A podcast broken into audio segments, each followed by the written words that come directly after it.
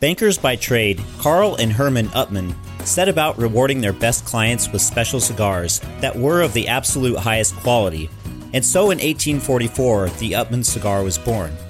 Honoring the rich history of the brand and the legacy of the founding brothers, the H. Upmann, the Banker, combines the luxurious old world character of past H. Upmann cigars with a decidedly modern profile. The Banker is crafted around a mixture of Nicaraguan and Dominican filler tobaccos that melt into a Nicaraguan jalapa binder leaf and an Ecuadorian Habano wrapper leaf.